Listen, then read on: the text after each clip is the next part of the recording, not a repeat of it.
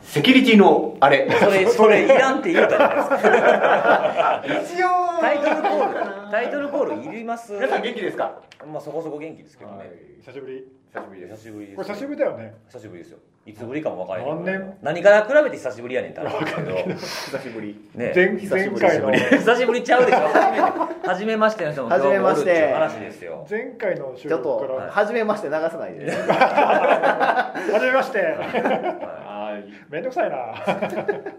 前回ね前回というか前まではねとあるところで動画そうですねのあれをやってたじゃないですか、はいつい最近までえーねセキュリティのあれっていう名前のね、それがなんか突如突如突然死して突然死しましたえーなんか急サドにンです 急に急に終わるんやなっていうふうに周りにも言われたんですけどそれ僕らの感想もそれですからそうねはい、えみたいなそうそうだそかれらもう深く掘り下げていいんですあかそれはいいですいいですいいですいいいやです そよそれはスルーしてくださいどっちやねんみまあたい 終なわったというまあ終わりましたねはいそうでまあなんかでもぷっつり終わるのもあれやなっていうことであの前々から多かったんですよ動画嫌なんですけどみたい な音声声がが結結構構あそうっそういうて人多いんだよねやっぱねうんポッドキャストの方それが聞きやすいですからうねん、なんかなんかしながらしてるっていうねあとはまあ移動しながら聞くっていうのが電車の中 YouTube だとできないできないですねやりにくいですねあの何かアプリ切り替えたら消え聞るこえへんとあかれなんでできないんだろうねそうあと画面消してもダメなんですよねそうそうそうなんでもうポッドキャストがいいんですけど音声でも配ってくださいが多かったんでじゃあもう音声でね新規一点やろうかっていう感じでいいか前な回はねあの大人の事情で音声出せなかったそうですねみたいまあなまあ大感じだ人ったの事情という名のまあ幼稚な理由新みたい規な言ってんって言うけどこれ前もやってたよね気づいちゃいました気づいちゃいましたセキュリティのあれですよねどうしても言いたいんだそうなんで言いたいか全く理解できないんですけど今のところ、ええ前言ってたっけなみたい なぐらいなんでねままあねということで前々からそのやってたポッドキャスト、うんまあそうそうちょそっうと装いも新たにそうですねなんかその、みんなが気になることとかそうね最近こんなんありましたなと時事ネかタって的いなねうのをもう動画よりも緩くはいゆるさは変わらずゆるさはもうさらに、中身はさらに濃くさらに、うんまあ違うの スーッと薄くなるかもしれないですけどあー本当もまあまあまあその回その回でねそうやっていこうかなと思うわけですよということではい今日いくつか喋りたいことがあるんですけどおう何からいきます僕はね何もらってるんですかいやこの何も面白いこと俺普段すげえ喋り言われるのにこの二人いたら全然喋る隙がないあもうあもうちょいちょい来てもうちょいちょい来てちょっと待ってって言ってもらっても大丈夫ですよちょっとんなそれが面白くってねあの形式ばったもんでもないんでそうね僕ら大体喋りたがりが多いですねここねそうですね、はいおいおい黙っ今て日今る日はじゃあ視聴者として勉強に来ましいたやいや全然聞いてください全然入ってきてくださいそうはい何からいきますか何からあそうそう僕あの、はいちょっと前なんですけど、はいあの気になるネタ気になる、まあ、キーワードがありまして、 1個目あのトルコ犯罪家族っていうそうなんか辻さんがトルコ犯罪家族って言ってたこら全く意味がわかんないちょっと聞きたいんだけど、はいその翻訳って何か使われてんの 使われてないです僕があ僕が主に勝手に言ってるだけそれはググってもなんだトルコ犯罪家で族出ないんじゃないですか出てこなねい出ないしそもそも僕もそんな言葉でツイートしたこともないまああれだねターキッシュクライムファミリーねそうですの役ねそれをまあ直訳したらはいトルコ犯罪家族っていうのになったまあ、りこういうとまかあグループはあるあるんだよね、なんかね、ツイッターでツイートしたりだとかしてるし、そうですねまあグループいつからいたのか知らないけど、そうですね僕もこの,、あの気になった事件というかあの何が気になったんニですか、これ、ュースん何が気になったの、これあのなんでこいつらの名前が出てきたかっていうと、うんまあ、こいつらなのかもしかしたら一人かもしれないですけどねあそうねわかんないですけれども、まあ、こういう名前の人たちが出てきたのはあの iCloud のアカウントはい、があってそれのあの6億件のアカウントをその人質にとってうん、であの消してこれ消すぞうん、アカウントそのリモートワイプですよねあの iPhone とかなくした時とかにうん、うん、デバイスの中中に消したりとかできるじゃないですか、うんでその内容をそのアカウントを持ってれば ID パスワードが分かってれば外から消せるっていうのをこう逆手に取ってというかうん利用して、あのこのアカウント人質に取ってるんで10万ドル払えへんかったら消すぞおいついつまでに4月の7日かそられ、誰に脅迫したの、アップル10万ドル、あアップルにね、アップルを脅迫あー、お前らのアカウント消すぞと、そうそうお前らのユーザーのねアカウント消されたくなかったら10万ドルを払いなさいと6億も人数も多いし、10万ドルもまた大きく出ましたね、そうなんですようで結局ん、こそれれいつのいつのはい話、これね3月の話ですねあ1か月ぐらい前ですね、そうですね3月末ぐらいで予告の日が4月の7日はいはい、いや4月7日までに払え払えへんかったらみたいなやつですドキドキしますね、めちゃめちゃもうでも全然ドキドキしなかったですけど消えてないってことは何もなかったこんなんでもさ、まあ冷えたっていうのは上がってきてないですね、うん払うわけなくないこんな こんなのうん企業が一般の企業がそうですね、ねまあでもどうなんですかねこれもし本当に消してたりとかしたらアップル非難とか出るんですかねあえー辻さんが気になってるのはどこそれの僕が気になってるところはその、まあ、消す消さないっていうのはあの誰でもできるんちゃうかなと思ったんですよねこれ当時そのニュースになった時にそのアップルがハックされたんじゃないかみたいな iCloud そのものがあーやられまたずまあ最初そこを疑うよね、うんもし本当に6億円のアカウント持ってるとしたら、どっからそれ入手したのみたいなね、うんうん一個一個6か6個このアカウントを一つ一つ消すってことになるのそれともなんかその内部的に消せる手段を俺たちは持あってるそこまで詳しくは言うわからないはいわかんないですわかまんあ、ないでもツール使えばまあ一緒だけども結果的にままはあ一緒だけど、効率化はできるとは思うんですけどログインして消すとかっていうのを自動化できるんでね、でそれでまあまあブラフじゃないかなと思ってたんですよ、うんなんかまあ最話初がでかすぎる最って初い普うのがあっ通てそう思うよね、まあ、ただねそそうのあの6億件のアカウント情報っていうのは、まあ、そんなに突飛な話でもないんだよね、まあ、今までの漏洩とかを考えればですね、うんいろんなところからの、うん今例えばさあのアカウント漏洩した情報を収集しているサイトとかだと大体まあ20億件から30億件ぐらいストックされてるんだよね、そういうとこって。うんで過去のその漏洩したやつを、まあ、ここ23年ってものすごい件数多いやつが増えてきたから、まあ、そんなにその6億って言ってもふーんっていう感じでまあそうですよね それが麻痺してきてそるうそう感じすですごよいね多いって感じでもないしその犯罪者グループだったらそれぐらい持っあてりてえるもまだあろうおかしくははないはいい全然おかしくないっていうのはまず一つうん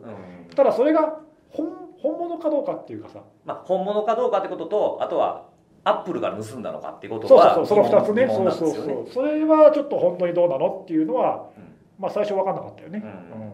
でそれまあブラフっぽいななんとなくでもうこれ感覚でしかない根拠もないんですけどもそれを考えた時にふっと思ったことがあってこれもしかしたら誰でもできるんちゃうかなと思ったんですよ同じような脅迫をってこと脅迫をっていうこうんうんうとんそのアップルのサーバーから盗む云々の話はともかくとして、えーこの脅迫自体を誰もが起こすことができるんじゃないかなってことに持ってようが持っていまいがその証拠がないからってことっていうこともあるしあとはその ID とパスワードさえあればいいんだから、使い回しをしてるユーザーをリストアップするためにどっかからリスト買ってきて、うんで iCloud でいくつか試してログインできるやつって多分またいっぱいあると思うんあるでですしょ6うね億に届くかどうか分かんないですよ、うんだからそれを使っていればあの脅迫することもできるし、うんあとは本当にある程度持ってんだぞっていうのを示すために、うんデモンストレーションもでき生るきてるやつだけを見せてそうですそうですそうですだからそういうことできるんじゃないかなっていうふうに思ったんで、なんかこうリスト型攻撃にまあですよねこれっていうのねこそうのですね今僕がやったやり方っていうのはでリスト型攻撃って2013ぐらいからこうすごく目目立ってきたじゃないですかでもなんかあの時って何のためにこれやってんねやろうっていうのは分かれへんものもいくつかありましたよね、うんうんログインすることだけやって、特に情報持ってってないようなやつそうそうそうたくさんあったからねうん確認まあだってもう確認しただけなのかなみたいなうんのがあったんで、まあ、それが全てこっちにっていうわけじゃないけどもこういう脅迫にもリスト型のリストを買えば応用できるんやなっていう使い方としてそういう使い方もそうそうそうそあうり得ると、そううんなるだからもう使い回しはやめましょうやめましょうっていうことなんですけほどどそうまあでもでも実際にこういうのを買ってできるっていうのが分かってくると、まあ、バンバン増えてくるのかなっていう気はしますねこれなんはか成功確率低そうじゃないこれ金を払ってくれるかどうかってことそうなんだろうそうなってくると別にコンピューターの知識がどうのっていう話じゃなくて、いかにそのなんだろう自分の足をつかないように現金を化するお金を受け取る手段を確立するかとか、普通の犯罪の話でしかないよねって感じそうそうそうのその道具としてコンピューターとそうそうかそうが使われてるってそれだけでしかないよね、まあ、なんかいくつかやればなんか数打ち当たってできるんかなと思ってリスト1個買えばいろんなサービスに出したことできると思うんですよねそうね使い回しが多いむしろそうするとなんだろう技術の持ってる犯,、犯人グループとしては技術を持ってるとかなんとかじゃなくて普通の犯罪者の方ができるって話だそようねそうそうそうそうちょっと頭使えばできるみたいな感じうのんうん犯罪になるなというふうにそうね思っ確かたに次第でございますわ、うんなるほどねこれなんかでもあれだよねんこの予告の日にさはスタンバってたよねいそう俺の消えるか な俺スタンバってます違う違う F5F5F5 違う俺違うツイッターでなんかスタンバってますって書いてたよね書いてた 見た見たそうなんですよこれなんかあのあこれでも確認しななってここまでこういろんな思うことをツイートしたりとかしてたからこれ見とかなあかんなっていう責任として気持ちになってきてでこいつらが指定した時間が日本時間の朝の4時半なんですよおー早いずっと早起きしたんですかずいやずっと起きてたん起できてすたんですかはいむしろ寝なかった早起きするわけないじゃない早起きするわけないじゃないこれ そのために例えば辻さんとか、はいなんだろう漏れる用のアカウントとか作ったりしないんですか例えばこう、うん6億円漏れましたって言ってるけど、はいはいなんかそれで自分が例えばあー1000件ぐらいアカウントを持ってれば漏れる確率テスト用1000に倍になるわけじゃないですかそれでそうち500件ぐらいをあえてこう多分アカウントさをそういうのをやってる個人では分かんないけど、うん多分会社とかでやってるとこあるんじゃないのかあーなんかハニーポットじゃないけどもおとりビそうそうそうビーコンというか追跡用のアカウントをいくつかハニーアカウンさトせて的なやつを、んあるんですかね僕は今回はないなないです多分あるあそういのう多分なんかものによったらサービスによったら1アカウントしか作ったらアカウントがあるじゃないですか、まあそうですね Facebook とかみたいに規約上はってことそうそうそうだからそれはあんま破りたくもないんまあ個人ではねそうそうそうそう、うんなんでちょっとグレー基なとこ本ろだよね的には自分が使うアカウントだけかなうんでもなんかその逆にサービス上別に問題ないとこだったらそういうことを仕掛けておけば、それもありはありですね、後で有利になそる、うねそれは面白いじゃそないですかう僕どっち何を見てたかっていうとそのこのこの主張をしているトルコ犯罪家族がのアカウントでさ出てたいやビットコインで払えっていうふうに彼らは言ってたんですうんよ、うんうんなんでそのビットコインのウォレット口座はいのお金の動きに何かあるかなはと思っいてはいはいはい見てたあとはその,、えーその俺らも消えたみたいなツイートがボコボコ上がってきたらどうしようとかと思いながら、うんそういうのもこそううね注視してたっていう感じですこれなんでそもそもこういった脅迫の事実が明るみになったんですか自分たちであのアカウントを作っていてあ犯罪家族がツイッター犯罪家族がそうそうどんな家族や ツイッターででそれれで言って、まあ、ニュースになったなるほどなるほでどメディアが取り上げたんだよね、うんうんで僕はねそのもう一個面白いあの面白いか面白いなと思ったのはこれほら、まあ、誰でも当然疑うから、んこう疑疑われてる側がさやってる側がいやいやこれほん本当だからっていうことを証明しないと、そうね、ね、払ってくんないじゃん、うんうんだからなんかサンプルのデータをメディアからのはいはい要求で従って送ってるんだよね、うん俺らはこんなアカウント持ってるかあらーみたいな本物だぜって言はっいてはいはい送っていて、でそれをセキュリティの研究者が海外とかではちゃんと検証してて、ログインしてみるって、うん、で実際にそのさっき言ったアカウントの漏洩情報とかを収集しているうん人たちはがい実際にそこを調べてであの本当にこれこのパスワードが本人のものかっていうのをいくつか確認してあやっるてましたねでごく一部は合ってたんだよね、うん本当うにんでも大半は無効なアカウントで過去に使われてたけど、はいはい今は有効じゃないパスワードだとか、で結局そういうのを見るとどうも他から寄せ集めたっぽいなとか、うんうんうんあとなんかそれ読んだらなんかある特定のところからの情報漏洩のやつと結構マッチが多かったんでなるほどこっから漏れたデータを使い回してんじゃないのみたいななんかそういうのが出ててで僕が面白いな面白いなと思ったのはその攻撃するっていうか犯罪者側が、うんまあ、そういう主張を今後するかもしれないけどそういうのねあの、まあ、地道にちゃんと検証すればある程度はこう、うん追跡ができるこれはブラフだなとか、うんこれは本間もんかもしれないとかっていう判断は信頼性を図れますようんね、できるかなとかだからこうやばいやばいって、はいまあ、騒ぐだけじゃなくて結構冷静にそういう検証をしてる人たちもうん海外のね、そのメディアとか研究者とか結構協力してそういうのやってるからあこういうのがいいなと思って、ううんんそれはそう思って見てたんだけど日本でもそうだったらやってほしいなっていうかね、うんまあ、日本でも出ないとは限らないうんですかあねりえなくはなまあ、うん、そのちょっとね成功するかどうかわかんないからあんまりその犯罪者側にやるメリットっていうかさモチベーションがない気もするはいはいけど普通にリスト型攻撃して入ってなんかやった方がいいような気もするポイント盗むとか、うんの方がいい気もするんだけど、犯罪者にとって いい気もするうんだって、まあ、メリットがあるってことですね、だって脅脅し脅すはいいけどさ脅脅しただけで一銭も手に入んないじゃんうん相手が放棄にしてくれなかったらそうですねいや僕これ見てて思って日本で起きるんやったらどうどれやろうって考えたことがあってうん、どんなパターンがあるかなと思ったんですけど対象の企業とかってこと、そうん、う例えば運送系はいだったらロ具グ体イン具体的だねうんえ具体的です かあ運送の系ってどういうこと運送会社た宅配業宅者配業者っていうやつですねであの、まあ、どっかからリスト買うなりなんなりして、はいでその宅配業者とかあとは通販とかそっち系はいにログインして、えーお前のところに登録されてるユーザーの住所をリークするからどうする金払うって言ったらこれ払っちゃうかもなとかなるねほどねまあそうなんだユーザーのね登録してる住所をだから消すとかじゃなくてリークすあーるリークするなるほどねこれ難しいですよねなんか自分のところからの漏洩っていうのかユーザーに責任があるのかっていうのは結構曖昧なラインなんで、そうねそんな判断もできひんまま金払うしかなくなってしまう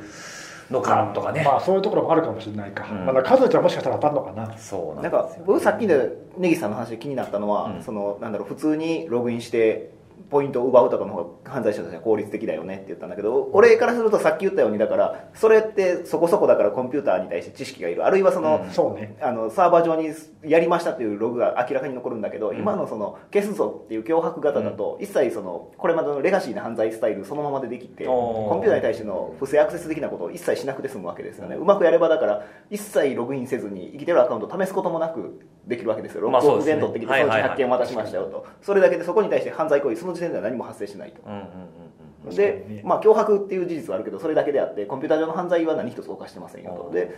社会的な意味での犯罪に長けてるグループだったらすごくやりやすいのかなっていうなるほどなるほどそういう意味での参入はしやすいかもしれそうない、そね、うそうそうそうっていうのはすごく気になったあーそれはなんか確かに大事な視点かもな、うん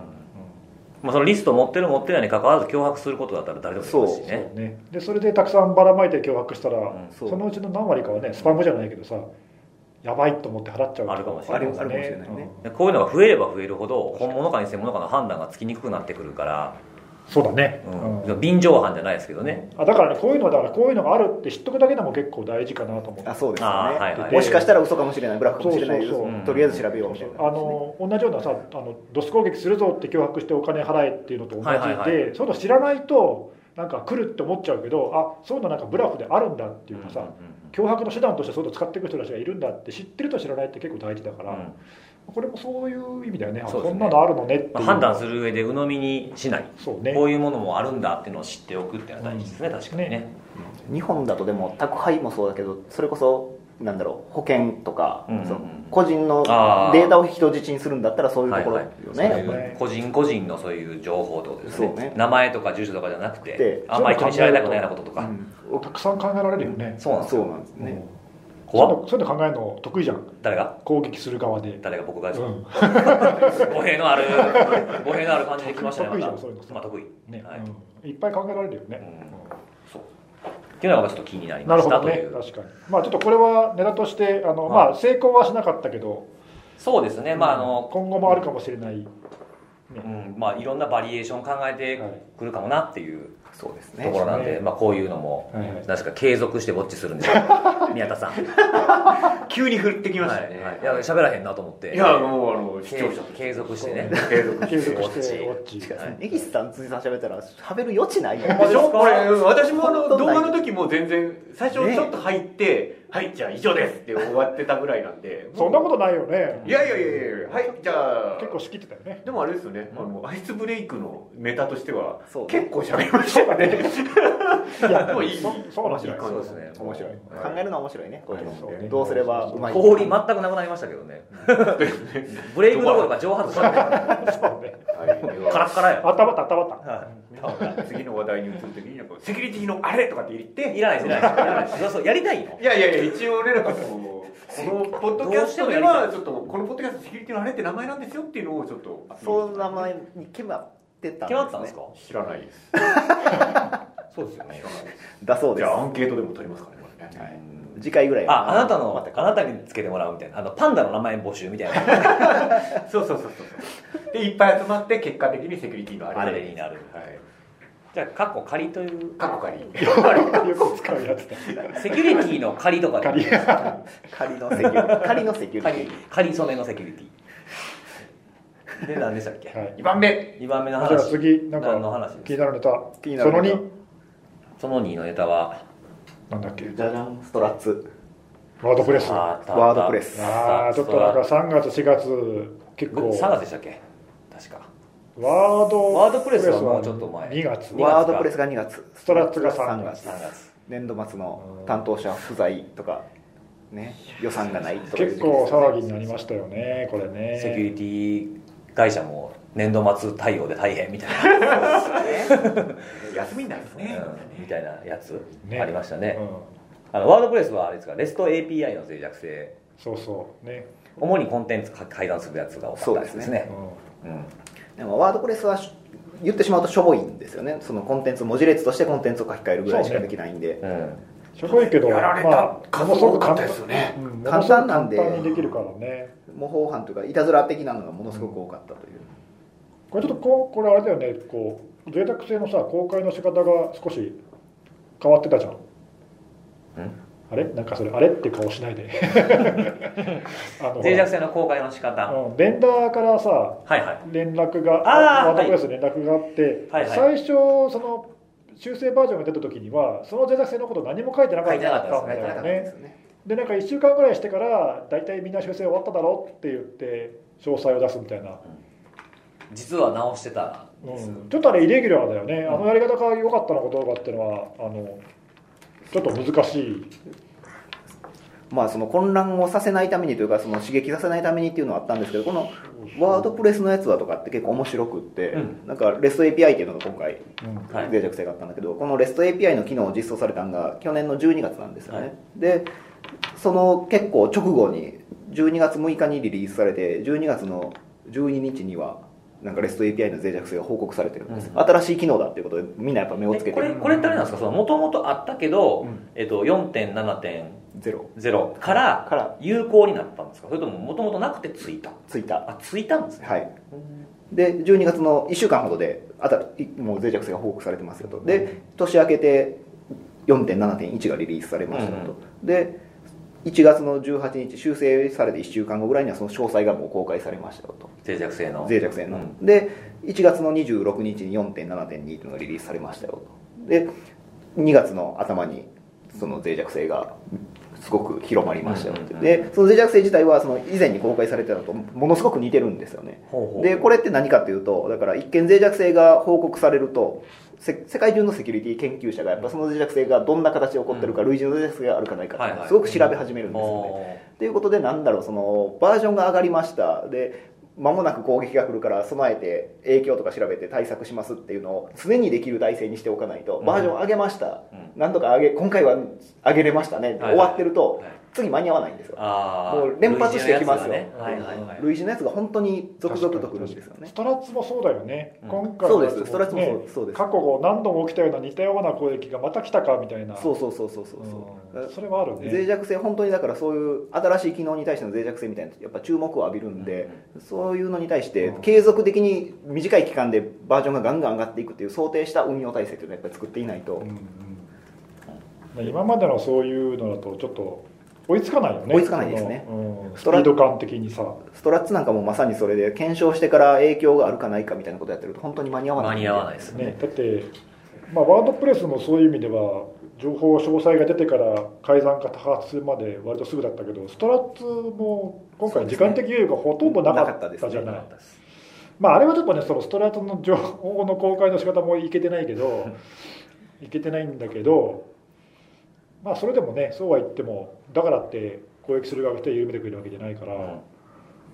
結構厳しいよねこそうですねなんかこうストラッツ今回のも脆弱性が公開されてから実際に攻撃出て被害が発生したまでの間ってすごい短い短いって話題になったんですけど別に今に始まったもんでもうなくそうなんだよてねそう昔のあの2000いくつやったかな14とか5かだったかな、あのクラスローダーの脆弱性なんかね時もあのありまますあ、いくつか事例を聞いたこことがあるんですけど、まあ、24時間以内に来てるんです来よますねそれその頃も来ますねで24時間以内にそれは自分たちが気づいたらしくてあの最初脆弱性が出ましたっていうのをチェックしたんですって、まあ、とある組織の話なんですけどもでこれ検証しないとなってやったらこうあかんやつやみたいなすぐやられるやんみたいなことになってであの修正ちゃんとすぐに緊急であの対処してくださいって運用のチームに投げたらしいんですよ、わかりましたって言ってやってらもうあの外にパス WD の中要はじょサーバーの中の情報が外に出ていくのが通信の中に見られて、ももうすでにやられてるんですよねだからそそんうだでけウォッチをしててあ継続的にウォッチをしていていや 言い直した直さなくても あのちゃんと運用体制のサイクルとかもちゃんと作ってるフローも作ってるところですら間に合わないんですよやっぱりうんそうねうだって今回のストラッツのやつだってさ6日の夜に出,、はい出て最初にで次の日の7日の夕方にはもう攻撃が来てるだから本当に24時間以内いにないです、はい24時間に来ますね、うん来てるんだようんね、うんうんでなんかストラッツにしろワードプレスにしろやっぱり攻撃者って多分リスト持ってるんですよね攻撃できてうん値打ちのありそうなサイトっていうあーそうワすーるドとプレス使ってるサイトリスト一覧とかねそうでしょうねわざわざその攻撃対象が使ってるかみたいなその下調べって別に普段から日常的に向こやってるうでしょやってるんで、うんそこの時間ってゼロなんですよねなんかで脆弱性が出ました攻撃できそうなところはここですもう掛け算ですぐはいはい攻撃開始みそうただいよなね、だからこうね今回もそのカード情報を持ってるところとかやられてるけど、あれもかなりな短期間っていうかそうです猶予なくやられてるから、ああいうところはもう狙われてると思わなきゃダメだよそうでねだからすねまあ脆弱性出たらいつ来てもおかしくないうんっていうことなんでしょうね、まあ普段からまあストラッツ2だったらねあ2とかストラッツ1でもそうですけどドットドゥとかドットアクションとかじゃないですか拡張子がデフォルトだとそうそうそれでまあ Google で Google ハッキングで調べておけばリストなんてすぐわか簡りますね単に作れちゃうんですよねうんワードプレスでも分かりやすいですしね WP- なんちゃらってアドレスに入ってるみたそいうなだね、だ狙われてるっていうのを、ね、意識してうん時間的猶予がないっていうのを分かった上で、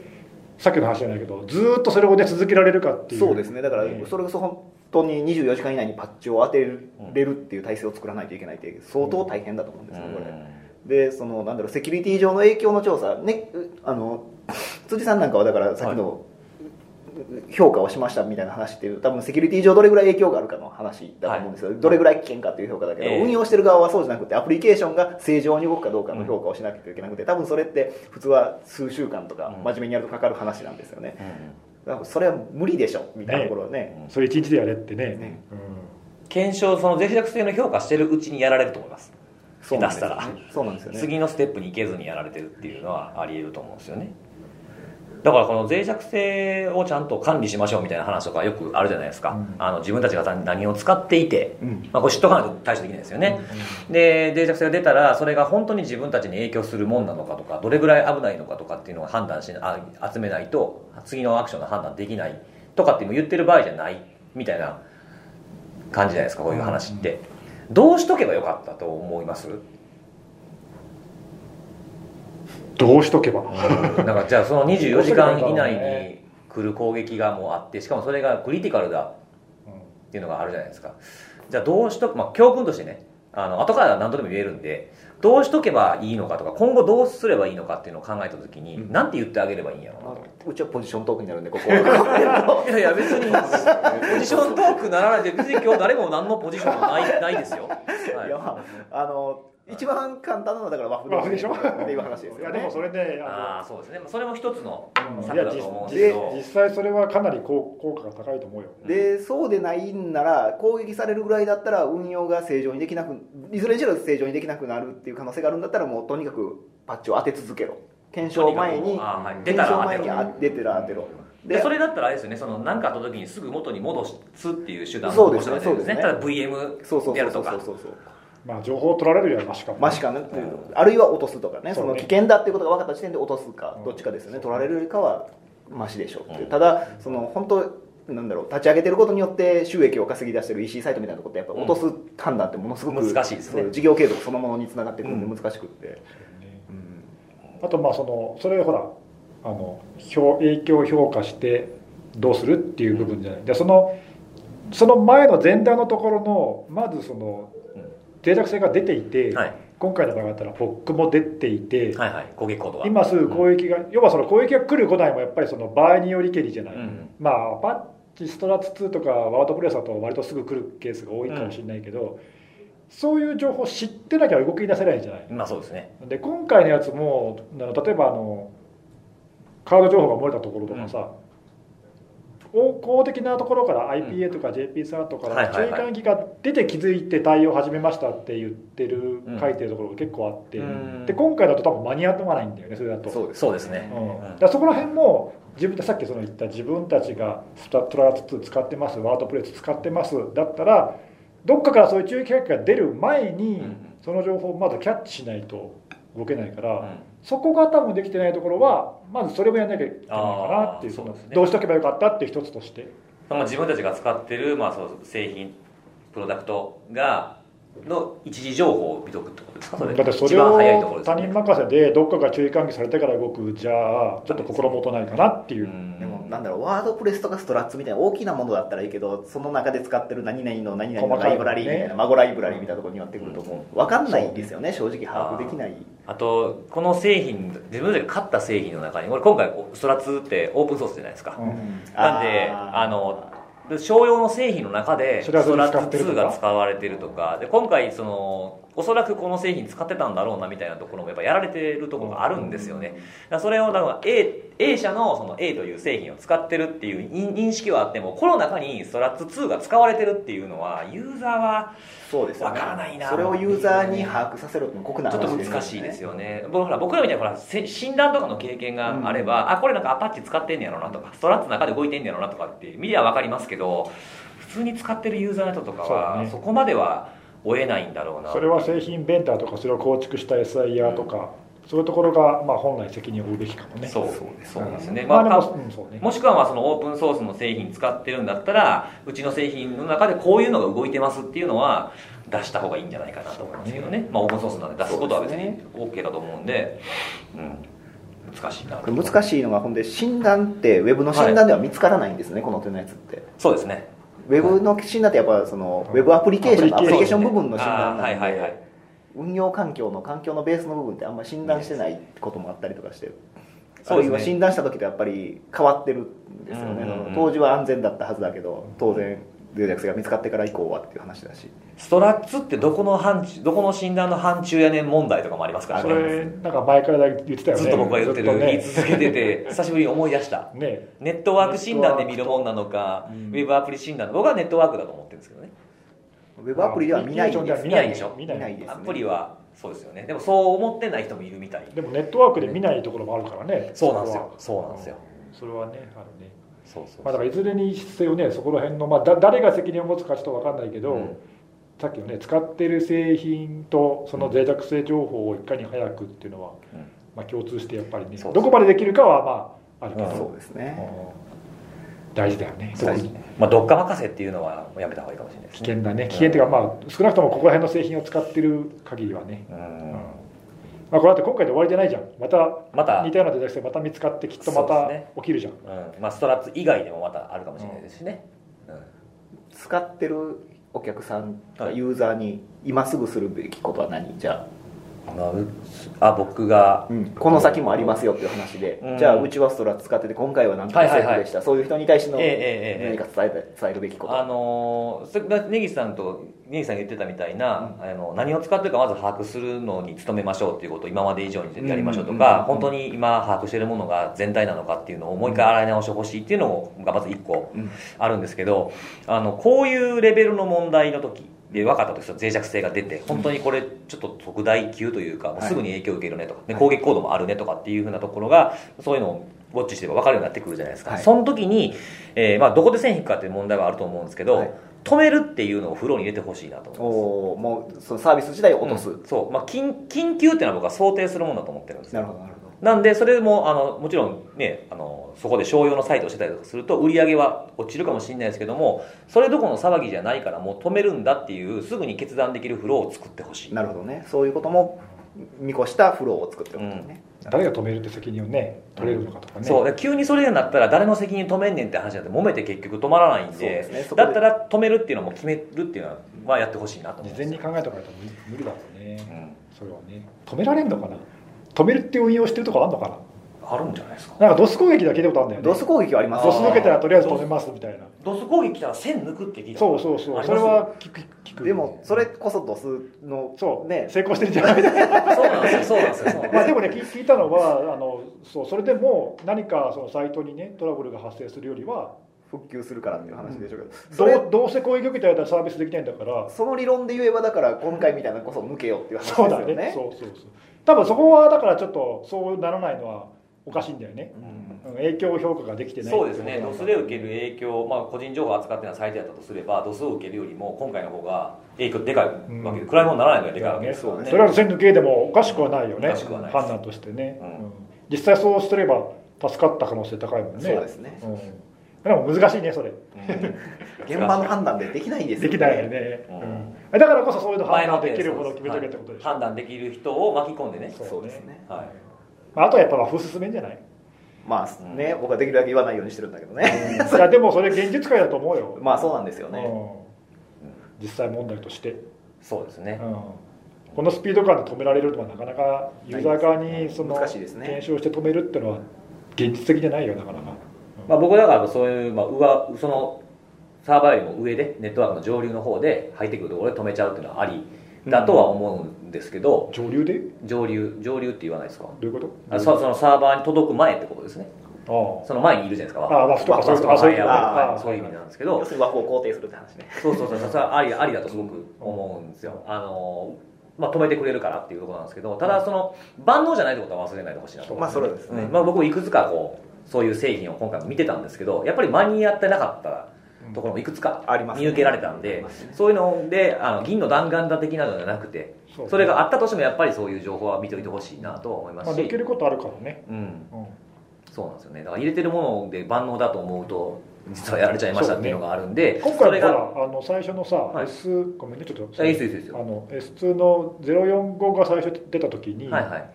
後からこういう攻撃パターンもあったありますあります後から出たやつもあったじゃんあれ多分そこの最初の攻撃パターンだけ止めるようにとかってもし考はいえてたら抜け,、抜け抜け抜ますけちゃうじゃん、はいだからそういう例はねいくらでもあるよってことよね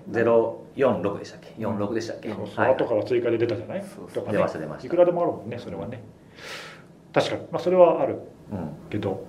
そうですねまあ、いずれにしろ止めるっていうのは用意しておいてほしいですけどねそうですねうん、だからその例えばほらあの止めないってで和風入ってますとで和風のことを確認したらまだルールがないってなったら結局やっぱ止めないといけないってそうでいすうね選択肢が残っちゃうんでそそうですねれは作ってほしいな、そうねはいそうですねまあ、そんな言うより、ね、簡単ではないかもしれないですけど想定しておいてほしいということでございますはいなんかだいぶ真面目な話じゃないなんか最初緩くやるって言ってなかったっけええその何その笑その笑いがお前ななんだろうなおい久しぶりやから緊張してんのかなんか真面目じゃない俺が俺がいるからだと思うんでそうかなないや全否定会話止めてまで全否定ちょっとなんか「いや」って言葉止めるのやめようすげえ俺まずいこと言ったみたいなななんかこれちょっとセキュリティのあれじゃないみたいうーんなどうしちゃったんですかね2017生まれ変わったの俺あれがあったやっぱ俺がいるからだと思うでも結構いつも僕真面目なんじゃないですかお真面目じゃないと思い込んでるだけなんじゃないですかあのね俺辻さん真面目やと思 うよあ君が言っても説得力ないんだよな本当ですか本当本当なんでこんなこと言うかっていうと、うんうん俺最近辻さんとちょいちょい間違えられるからなんだけどそうなんですよ間違えられる ど間違われるらしいんですよういうことちょいちょいというか結構ここなんか23年とかちそうそょうそうそいうちょいちょいポツポツあって最近頻繁になってきましたよねと時々あっえちてょっと待ってどういう時に間違われる例えばね、僕が一番初めに経験したのはあの秋葉原のちょっとイベントでうんイベントっていうかイベントやってたから見に行っただけなんですけどそこで写真をコスプレしてる人と撮ったんですようんでフェイスブックにあげようと思って、短パン履いてたんですけどその時あの普通に平日、平日じゃないや休日だ、休日だったんですけど、まあ、平日も履いてるけどね細かいのいらないで写真撮ってフェイスブックにあげようと思ったらそのタグ付けあタグ付けタグ付けあるじゃないですかタグ付けは間違えるタグ付けでそうタグ付けで一番上に長谷川洋介っそういうこ出る出とる二番目出るに出る辻信弘やった辻信弘出る出る出る出る出るてどこ見てんだろうあれでも山崎邦生出ない なそういうことかなるほど ね山崎法邦生は僕出たこと なんか最近は間違われてあのなんか俺だから髪の毛今茶色いけど、うん黒かった時にたまたまとある人と会って、うんなんか最近フェイスブックで髪の毛染めたって見たんですけど意外と黒いですねって言われて僕の勤めたっていう投稿を 見て間違えたわけねあそれ絶対これ辻さんだなと思ってあーそういうことかなるほどごっちゃになってるわけねそうそうそうそうだから辻さん真面目だよって最近ポジションとポジショントークそうなんですよいやもうや本っぱ当似にてるとこあるよねなんかね最近ちょっとキャラかぶりしてるんちゃうかっていう説もある関西弁とか短パンとかねああとエモーショナルな感じエモいエモいエモい感 じまあ総じて俺よりは真面目だと思うけどほんまですかまあなんか真面目なんですよもともとそう多分あじゃあいいや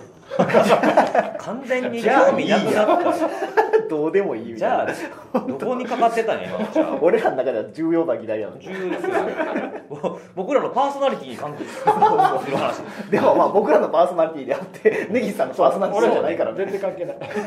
次行こうかはい次いきますあか次行こセキュリティのあれ うだからそれいらないからカカットですよ編集編集点としてね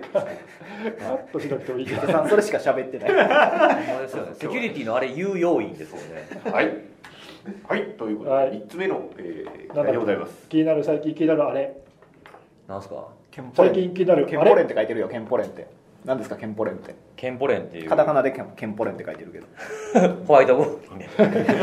ホワイトボードにねあったやつですよねあのケンポレンっていうあの組織がありましてうん正式名称なんだっけ正健式康名称はね保険組合連合会連合会うん連合会っていうところがあって初めて聞いたなんよかこのこのえほんまですか組織あほんまですか、うん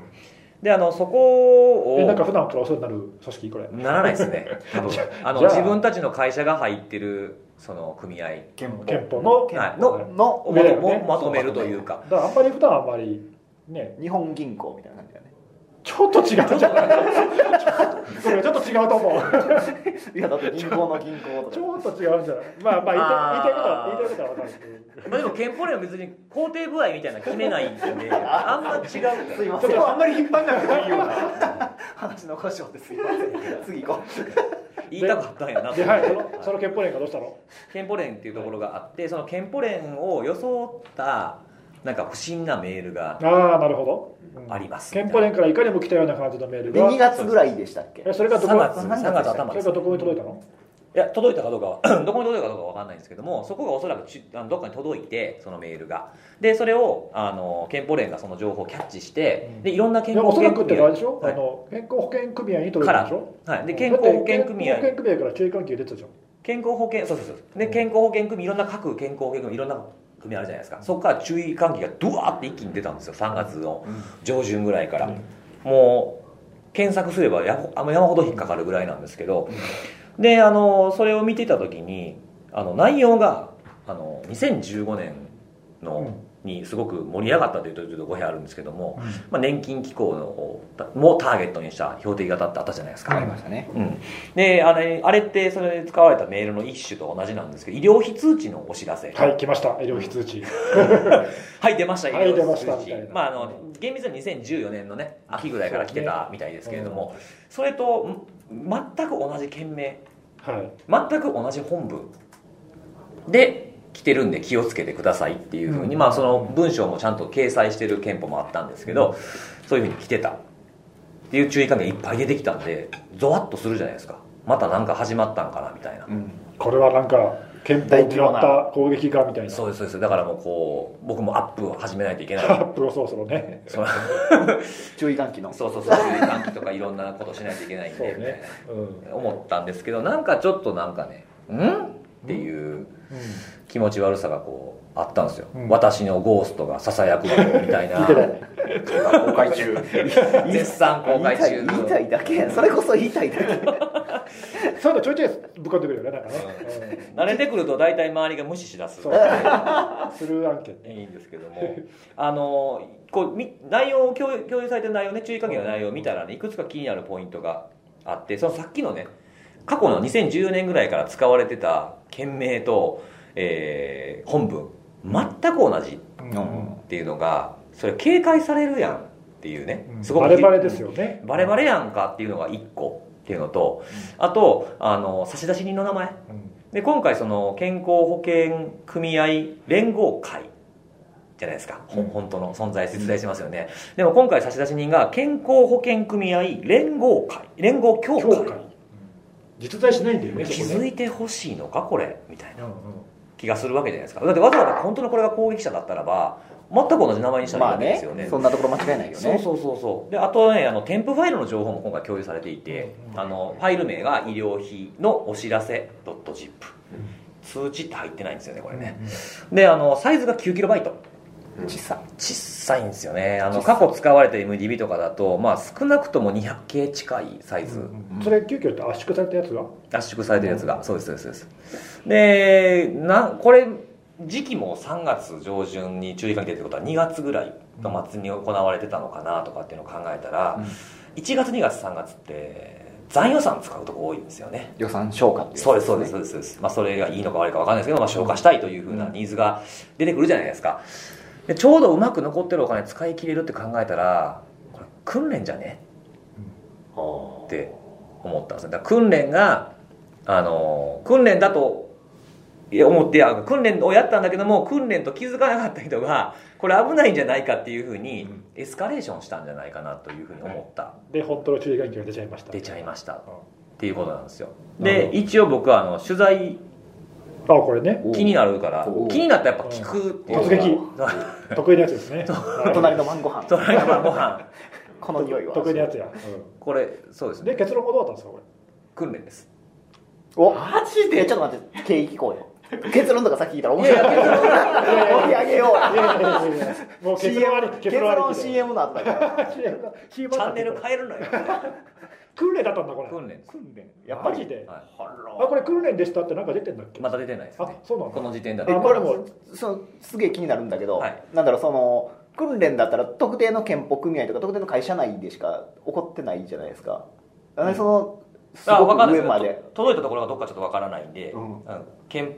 康保険組合に来たのか、うどこかは分かんないですけどね、はいまあでも多分憲法だろうと思うけどねお憲そらく法っていうか憲法っていうか憲法に所属してる会社一会社でしかないそうおそうですそらくそうでしょ、はいそれがそのなんだろう憲法を超えて憲法なんとか協会まで、うん連合会までうんエスカレーションが上がったっていうのがなんかすげえ不思議なんだから分あかんないですいや別に不思議じゃなくないやいだやっいやてさ健康保険組合に上がって健保連に行った可能性あると思いますよ、あー、うんかそれかもしかしたらでもほら健康保険組合連合まあ協会って実在しないけど、うん明らかに連合会を語ってるからおーなるほどオタクを語ってるのが来てますよなるほっどてね別に通知が言ってもおかしくはないと思うよ、エスカレーションのパスとしておかしくはないなるとほ思どう、ねだからこれは訓練だったわけですけどその訓練をしうたん会したしたわけじゃないですかでその訓練を受けた人たちは、うんそれが訓練かどうかは多分知らされてないんですよね抜き打ち知で、ってたら訓練にならないじゃん、まあでもほら訓練をそのうちしますよみたいに通知をする会社もやっぱあるんですよあまあで説も明会みたいなの来た時にはこれ訓練ですって書いてないあ書いてないです書いてないですでそれでそのまま上に上げちゃってで上がったから一番上まで上がったからこの健保連が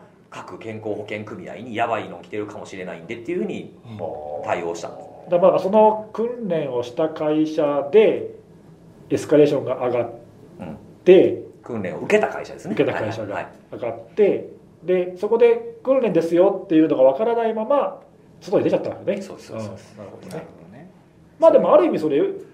こそうこれうねいい事例じゃない、僕これもうめちゃめちゃいいと思うんですようんまあ、めちゃめちゃいいかどうか分かんないけど どこら辺が、僕すぐちょっと僕よくいいなと思ったらすぐ多分めちゃめちゃってよくつけるんで、うんどこら辺がいいと思ったあのこれいい訓練になったんじゃないかなああ訓練としてってこと、うんうんあの連絡が上がってきた時に、そのいろんな憲法にが連絡をしなて、るほどねすごい数のやつがボコボコ出たってことはこれ本当に有事だったとしてもこれぐらいの速度でこの子は動けるっていうことなんですよ、逆にでもはいこれが訓練だということがあからさまになってしまって、うん次同じような事例が本番があった時に、んもしかして訓練じゃねえのまた訓練かよみたいな、うんうん鈍るんじゃないのどうかななるほどねでもフローとしては関狼少年的なねそうそうそうまたグローとしては変わんないよ来たよまた来たよ、でもまたどうせ訓練かもしれないからちょっと待とうぜ様子見ようぜ、あまあ、ただでもエスカレーションは上がるんじゃないうんエスカレーション上がると思います、ね注意喚起まで行くかどうかっていうのそはこ別かとらして外に情報を出すかどうかっていうのはともかくとしてね、あるいはまあフローの見直しみたいなのかかるでしょうねその実際に受け取ったメールがどうなのかとか、検査もうちょっと確認しようよとか、まあ、その今度その健保連がその健康保険各健康保険組合に注意喚起出す時にはこれは訓練の可能性があるかもしれませんが念のために注意喚起してますみたいな一文が追加されるかもしれないですけどね、でもこれさ、あの標的型攻撃メメールール訓練については我々かなり昔から5年ぐらい言うてもますう物申してきましたけど五も、年多分僕多分ね僕らかなり昔から最初の頃から言ってるけど、ぐらい言ってますね言ってたわーってうんでもその頃から言乗らへんのかかいそうそう そうごめんごめんはいちょっと他のこと考えあてはいすいません続けてくださいごめんなさい、はい、その頃からさ言ってて今も今も結構いろんな人言ってるけど、うんその訓練何すべきかみたいなさ、うん単にメール開いた開かないじゃないよねっていうことを結構言ってて、できましたねメール開いたとしてその後どう動くかっていう部分をその見るのがうん結構大事だよねっていう話を、まあ、一つうん他に他にもいくつか観点あると思うんだけど、言っててまさにこれね開いた後何が起きるかっていうことが訓練できた、うんうんうんだからこれでこういう訓練したらいいんじゃないかと思うんだけど、うん僕思いますよう、ん、いや今回はたまたまだたまたまだったじゃんまあ、意図せず起きた、うん、でもはいこういうのってその、まあ、難しい実質は難しいかもしれないけど、うんその外と合わせてそういうその注意喚起のパスがね、はいちゃんと動くかとか、えそういう訓練したらいいんじゃないかなこれでもなんかその訓練したんってどこかのまあおそらく会社でどしこょの会社、んで訓練させたのっておそらく会社の中のサートなりなんなりセキュリティ担当なりうんそういう人がおそらく多分外の会社から帰り頼んだんじゃない頼んだんでしょう頼んだんでしょうねねでも部署としてはその社内のセキュリティを担当してる部門でしょおそそうだらねくそこがバッとメールを投げましたとで当然エスカレーションもそこに上がってくるわけじゃないですかそれともメールを受け取った本人がいきなり憲法組合にそうそう特に連絡しちゃそったこが問題でそこはすごく気になるよねそこが問題だったそうだとしたらえって感じはあるよねだからそれだったらその訓練をする人たち、うん実施者の方ですよね、うんあの実施者の方がそのどっかを語るんだったらば、うんその語った元には連絡しとくべきですよね訓練の前にまあそうそれ上もあがっるてしくる可能性があるっていうことを、であるいはその後のフィードバックとして社内に対してこういう訓練をして何か気づいたことありませんかみたいなことしたら、あ俺憲法組合に連絡してしまったみたいな情報を拾い上げないといけないじゃないですか、うんそれができてないんだとしたらなんか若干やっぱりそこはもやっとしたのが残る今回のだからその会社にとってのあの分かった点というかは、多分その社内の情報のね統制がうまくいかなかったっていうところ、そこは多分そねうそうそうそうだからそれが分かったところがすごく大事なポイントなんじゃないかなと思う、大事です大事ですそういうの訓練で分かるっていいことだと思うんでまあそうですね訓練としては、まあそうそうでこん今回はたまたまその、まあ、変なところのパスを通って情報が出ちゃったけど、情報がもしかしたら上がんないかもしれない、うん正しくありますねそういとうか可だか能ら性そういうのを見極める訓練っていいんじゃないかなと、これの訓練を実施したセキュリティ会社は冷や汗かいてるでしょうねこれ、そんなことないんですか、うんなんかどうなんまあセキュリティ会社がやったことが分かんないけどねわかんないわかんないでわかもんないもしやってたらちょっとねヒヤッとするよね と思うよねそうそうそうそうこれ情報の出し方難しいですねその誰要するに要するにこの、うんこれが訓練でしたっていうのを、まあ、ニュースニュースのそのなんでしょう、えっと、価値としては結構あると思うんですよだけどその取り合い方が「えー、間違ってやんの?」みたいな取り合い方をされた瞬間にこの話終わっちゃうと思うんであーそうねすごく難しいと思いますねそうだからねこれあのどっか出た時にこれは素晴らしいことだとで今のいや僕は例の素晴らしい話とを思いますよ本当に出す出していただけるのすごくありがたくてあのそこの第一報が間違っちゃうとそうですねえそうそう次の人たちがすごいこそうねう、うん、困るっていう確かに得られるものはすごく多いですよねこれね事例として、うんそうそうだから憲法連う受け取って動いた憲法連もその情報その注意喚起を受けてすぐにいろんな健健康保険組合がウェブサイトに注意喚起をバンバン出したのもこれは動き自体は早いですね早いし早いですよねすごくいいことだと思いました、足並み揃ってやってましたもんねうんそうそうこれあのこれ見た時にさすぐパッと思いついて前前久世さんには言ったけど、んこれ海外でもこういう事例あるあるもんね、うんうんうん2009年ぐらいに、あのアメリカの金融機関でこういうことがやっぱりお同じことが起きて、はいある金融機関がそのその金融機関の監督官庁を語ったところから CD ロムが送られてきて、はいでこれ大事だからすぐソフトインストールしてっはいはいてはい文面が書いてありましたみたいなやつででその銀行の人が怪しいと思って、うんその監督官庁に連連絡をしてこんなの出してないみたいな。うんでこれ怪しいマルウェアだって言って注意喚起が各金融機関からに出たみたいな事例があったんですよでそれもやっぱり同じで訓練だったんですよね、でなるほどね同じようなことがあってでそれは結構海外でもあのいい事例として取り上げられてる、あのインシデントレスポンスがすごくうまくいった事例として取り上げられてるから今回のもそういう意味でこれはいいよねってみんなで、あのうん他もこういうことあるしさ、みたいな今その外にうまく情報が伝わらなか伝わらなかったというかテストを実施した部門でうまくコントロールできなかったっていうところは、まあまあね一部ねあるにはせよでもそういう部分があらあぶり出せたっていうのそうそうそはう訓練としていや成功すごいと思いますごいこれいい改善点が見つかったって話だからねでぜひなんかねこういうタイプの訓練はやるべきかなやるべき今回はたまたま季節してそういう訓練になっちゃったそうですね面はあるけど、はいうんこういう訓練いいんじゃないかなと思うんだけど、僕もいいと思います、ねうん、やったらいいよねもっと広く言っていけばいいのになと思うんですけどねこういう事例としてそうそう事例とし私もそうて思いましたああそうだよね、そうそうもっとこう褒め褒めた方がいいと思うんですこれはそう、うん、多分さあのや今回やってしまったところは、うん若干ほらやっちゃったみたいなうんちょっと恥ずかしいとこやってろしまったっていうのは訓練なのに訓注意練なの喚に起ち出しょっちゃっとお騒ぎすぎちゃったたとよかああ実際あのもうすでにその注意文面消えてる憲法あるあります結構ありますなあんりかまるじゃすはないいでありかますまあ、でもだからねそれはさそういうふうにしない方がいいあしない方がいいっていうかそう捉えない方がいいっうんていうかね僕らも、いやそれ別に全然恥ずかしい例でもないですよとうん言えばいいんじゃないの、多分自分自身からはポジショントークになるんであそうのあんまり言いづらいんだと思うんです言いにくいじゃんよだからそういう意味ではこちら側とかあのいろんなところでこれは本当はた正しいことなんだよっていうのをアピールしていくっていうのはすごく重要なポイントだな訓練と知らずに注意喚起出しましたら全然ありいいいいと思ういいと思うんですよ、まあでも事実として間違ってないですよねその憲法組合を語って不審なメールが届いたというその事実自体は間違ってなくてそれに対して注意喚起を出しましたそこに対しては何ら間違いはなかったそうそうそうからねであえて言うなら、ん訓練って分かったんだったら訓練でしたって言えばいいんじゃないのパブリックにダメなのかなうーんどうなん訓で練すかだねけで知らずに注意書き出しましたでもこういうことが起こりうるから注意してくださいって言えばいいじゃん、もしかしたらその先長谷川さんが言ったことを危惧してるのかもなと思うんですけどその訓練でしたああ狼少年的なやついや、そうういうことん、訓練でしたって言うじゃないですか、うあんそうか訓練か大丈夫かっていうふうに思わせた後に本当の攻撃を送ってくる可能性っていうのを考えたら開いてしまうかもって思う気持ちもあると思うんでそういうのを危惧してもしかしたらあの訓練でしたっていうのは言高わ度ないな心理戦になりそうですね今までは本物そっくりを出そうとしたのが訓練っぽくこう若干間違えてますよみたいな、でもこうやって難しいですけどねそれそこ取は材でこれ記事出たら同じじゃないまあねそういやだから自ら言えばいいんじゃないのって思うんだけどな、まあでも不審なメールには注意すべきなんでそう間違ってはないっていそううそう不審なメールが届いたっていうこと自体は事実でしかないから、うんまあ、訓練でしたって僕僕は言っていいと思いますけどね、まあ、そういう危惧をされるんじゃないかなという気がしただけですあそっかはい、はいなるほどね興味深いですね面白いですねうんこれ大好きですからね僕ねね面白いよね、ええ面白い面白いって言っちゃあれだけど興味深い、うんあはの、あのそうそうそう取材ってどうやってどこに何をどう取材したんですかい、電話とかえ誰が聞きたいのそれ 何でも聞きたいですかなんだろうその訓練だとはい辻さんの中であそのさっ結論き付けたはさっき言ったその僕が気になったポイントあるじゃないですか、いっていうのを全部まとめてだから訓練だと思うんですけどどうなんでしょうかって聞く誰に向こうの担当者の方です向こうの担当者憲法連の憲法連の、はい、ああだから最初それはあの釣りさんが直じゃなくて、うん取材ってことでそうですそうですメディアから、はい、経問い合由わしせてても聞いていただいたははいまああのね普通個人からの問い合わせじゃ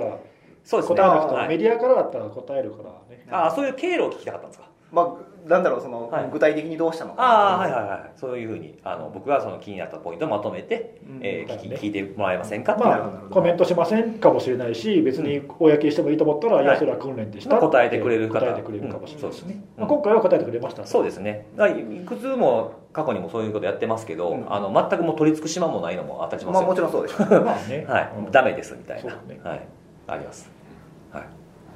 いやなかなか濃厚なええ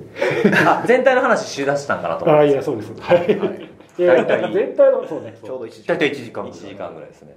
なんあかっという間の1時間ちょっとなんか真面目な俺がいるから言わないなんかそればっかやいやだって何が違うってそれしかないやんだろう何が違うよう考えたらなんかそんなにこう緩い話だけみたいなトーンの件って最近やってないですよねだからですよ最近っていいやここ12年やだからここ1年のあの動画のあれうん は、まあ、あれ真面目でしはょ真面目にそれなりに、うんで真面目じゃじゃないやつと分けてたじゃん真面目じゃないやつあああの増増刊号ね増刊号はまあもっと増緩く刊号もでも結構真面目な感じでしたけどねまあでもほらテーマ決めずに緩く喋ってたからね全然セキュリティ関係ない話も多分なんかお互いいみんなそれぞれ専門分野の話やから真面目になっちゃうんじゃないですかうんなんかもう SNS の使い方とかした方がいいんじゃない話 ええみんな真面目ご飯だからばねっかりあげるなみたいなそれ好みの問題おっさんのご飯の写真は一番あ女子大生に嫌われるーあそうなんですかいや知らないそんな記事を見たことがある あー女子大生でだいぶせ狭い狭いですねまああれだよねその真面目か 真面目じゃないかともかくとして、あの今後もこういう気になるネタを持ち寄って、うんああでもないこうでもないみたいなうん大体頻度は予定としては何月1ぐらい月1ぐらいで月一ぐらい今回はねうんそれ毎回俺来ていいのいいですよ全然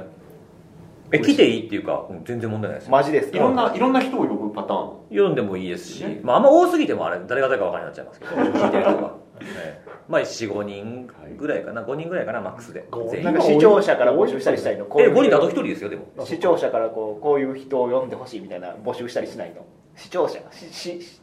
なリスナーなんていうリスナリスナーーあ、まあ、別にまあしてもいいけどねいいですけどねわかんないけど楽しい徳丸さん徳丸さんの話を聞きたいとかはいそはれい、も徳馬はさんに聞いてよみたいない、それ逆にだから僕らに誰々呼んでじゃなくてその人に出てくださいって言ってほしいそなるほどねの方が楽でしょ楽でしょほどねこっちが主体交渉しなくていいもんねなるほどねまたパスワードを定期変更にして聞きたいよねあだからあれだよねこう あ顔が顔が釣りさんが今までで一番真面目な顔したいいやいやいやいやそれもういいよもうよくないここはその答え出てるとここはその時にパスワード変更すればちょうどいいんじゃない月一で月一めんどくさいもんはい効果薄いもんまあね、このネタ喋りたいって言って来てくれるのは別にありがたいけどね。まあねこっちからなんか出ておく前ださたいっていちうおのは前たちの意見が聞きたいみたいなねそうそうこのネタについて僕らの意見そうそうそうあーでそれもあるだけどね。俺でもなんか喋らせろみたいな。出させろうんああいいっすねそれもいいけどねいいですけどね、うんまあまああのゆるく続けていきましょはう。はい。こんな感じで。いそんな感じではいじゃあまた次回次回これいつ公開されるの？わかんないです宮田さん次第 急激は分からないはいあの、はいまたさん次第なんだそこは。わかんないですけど今回宮田は、えーかなり裏方としてここうかなと思ってますのでね、はいえーということでセキュリティのあれでございますはいじゃ あまたじゃ閉あめまたる時だから、ね、閉める時はちゃんとはい、はいはい、じゃあまた来週また来週また次回来月はいバラッバラだこれもうはいはい